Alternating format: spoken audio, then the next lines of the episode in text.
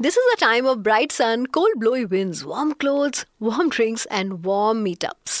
पर ये सारी चीज़ें ना हमें तभी अच्छी लगेंगी जब हम इंटरनली अच्छा फील करेंगे। हाय मैं हूँ पूजा और ये है मेरा हेल्दी ज़िंदगी पॉडकास्ट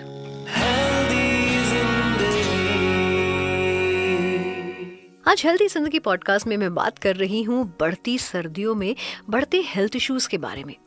क्योंकि सर्दी जैसे जैसे बढ़ती जा रही है वैसे वैसे ही बीमारियों का जो खतरा है ना, वो भी बढ़ रहा है। हर एज ग्रुप के लोगों में अलग अलग तरीके की प्रॉब्लम्स देखने को मिल रही हैं। Respiratory problem influenza common cold और भी बहुत सारे हेल्थ इश्यूज़ ऐसे में अपने बच्चों की टेक केयर करने के साथ साथ जो घर के एल्डर्स हैं, उनको भी हमें अपनी प्रायोरिटी बनाना चाहिए। क्योंकि वो कहा जाता है ना, बुढ़े बच्चे एक समान। तो जितने प्रिकॉशंस आप अपने बच्चों के लिए लेते हैं, उतने ही ज़रूरी होते हैं घर के बुज़ुर्गों के लिए भी। बिकॉज़ सर्दियों में इनको बहुत आसानी से कोल्ड वेदर इफ़ेक्ट करता है और सर्दी की चपेट में आ सकते हैं। तो आज के पॉडकास्ट में मैं बात करूँगी how to take care of elderly in winter और साथ ही आपको कुछ ऐसे टिप्स भी बताऊँगी जो आपको काफ़ी मदद करेंगे।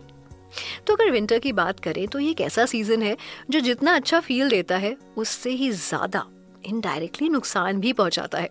इसीलिए इट इज़ वेरी इंपॉर्टेंट कि हम सब इससे बच के रहें। और ख़ास तौर पर अगर हमारे घर में बड़े बुज़ुर्ग हैं तो उनका ख्याल रखें। क्योंकि विंटर शुरू होते ही उनकी मसल्स में जो कॉन्ट्रैक्शन होते हैं, उनकी प्रॉब्लम बढ़ने लगती है। जॉइंट पेन्स भी होने लगते हैं।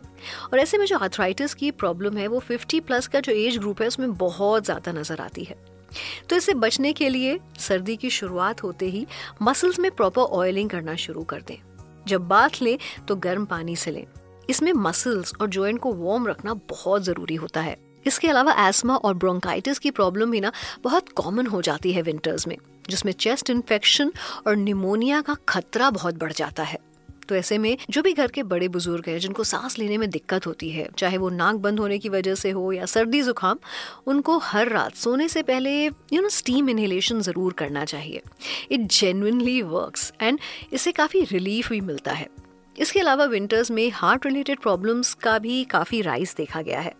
एक्चुअली होता क्या है कि सर्दियों में ब्लड सप्लाई करने वाली जो ट्यूब्स होती है ना वो श्रिंक होने लगती हैं, जिससे ब्लड फ्लो कम हो जाता है और हार्ट पर लोड बढ़ने लगता है। जिससे हार्ट रिलेटेड प्रॉब्लम्स का जो रिस्क है, वो भी बढ़ जाता है और ऐसे में ब्लड प्रेशर भी हाई रहता है।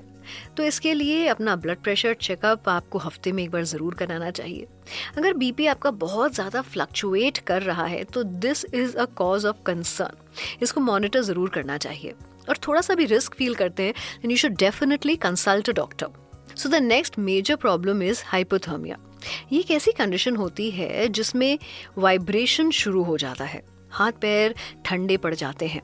इसमें सबसे बड़ी प्रॉब्लम पेट में होती है। तो इस कंडीशन से बचने के लिए आपको हर तरीके से अपने आप को वार्म रखना चाहिए।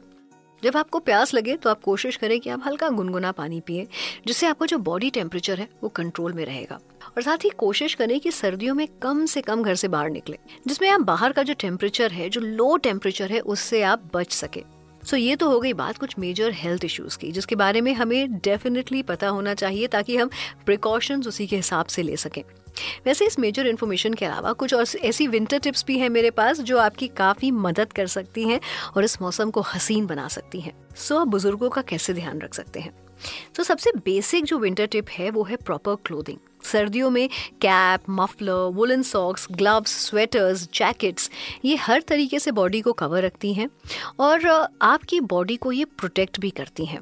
अगर थोड़ा अनकंफर्टेबल फील होने लगे तो आप एक दो लेयर्स हटा सकते हैं बट अपने आप को वार्म रखना बहुत ज़रूरी होता है। Number two is regular exercise जैसा मैं हमेशा कहती आई हूँ, अपने हर पॉडकास्ट में एक्सरसाइज आपको हर चीज़ से बचाती है। सो so, अगर आप घर से बाहर नहीं निकल सकते हैं तो घर में ही थोड़ी बहुत स्ट्रेचिंग योगा ये आप आराम से कर सकते हैं इन प्लेस जॉगिंग कर सकते हैं। और घर के अंदर ही आप जो है अपना एक एक्सरसाइज रिजीम बना सकते हैं। एक्सरसाइज करने से क्या होता है ना ब्लड में प्रॉपर ऑक्सीजन फ्लो होता है जो आपके हार्ट के लिए बहुत अच्छा होता है। हाइड्रेशन नॉर्मली विंटर में क्या होता है ना पसीना नहीं होता है जिसकी वजह से हमें ज़्यादा प्यास नहीं लगती है। और वाटर इनटेक हमारा कम हो जाता है और बॉडी में हमारे वाटर का बैलेंस तो इसीलिए प्यास लगे ना लगे, आपको थोड़ा थोड़ा पानी सिप करते रहना चाहिए। और कुछ सब्सिट्यूट्स हैं जो वाटर के, उसको आप ले सकते हैं, जैसे सूप हो गया जूस हो गया, या सीजनल जूसी फ्रूट्स आप ले सकते हैं। ये सब आपके वाटर बैलेंस को देखता है। Next is nutritional diet health improve करने की जब ही भी बात आती है ना तो उसमें डाइट बहुत इंपॉर्टेंट रोल प्ले करती है। क्योंकि हम बाहर से चाहे जितनी भी अपनी केयर रख लें, लेकिन जब तक हम इंटरनली स्ट्रांग नहीं होंगे इम्यूनिटी हमारी नहीं बेहतर होगी, तब तक हम अपना ध्यान नहीं रख सकते हैं। इसीलिए इम्यूनिटी को स्ट्रॉन्ग करने के लिए बी ट्वेल्व वाइटामिन सी और magnesium calcium omega three fatty acids content food ज़रूर लें। इससे जॉइंट पेन्स जो होते हैं, वो कम हो जाते हैं। इसके अलावा कुछ और होम रेमेडीज भी हैं, जिसे आप विंटर्स में अपना सकते हैं और खुद को गर्म रख सकते हैं लाइक तुलसी, कच्ची हल्दी, अश्वगंधा, पुदीना, ये सारी वो लीव्स हैं जिसमें बहुत ढेर सारा एंटीऑक्सीडेंट्स होता है, जो हमारे बॉडी सेल्स को फ्री रेडिकल से प्रोटेक्ट करते हैं, जो हार्ट डिज़ीज़ के अलावा बाकी प्रॉब्लम्स से भी हमको बचाते हैं।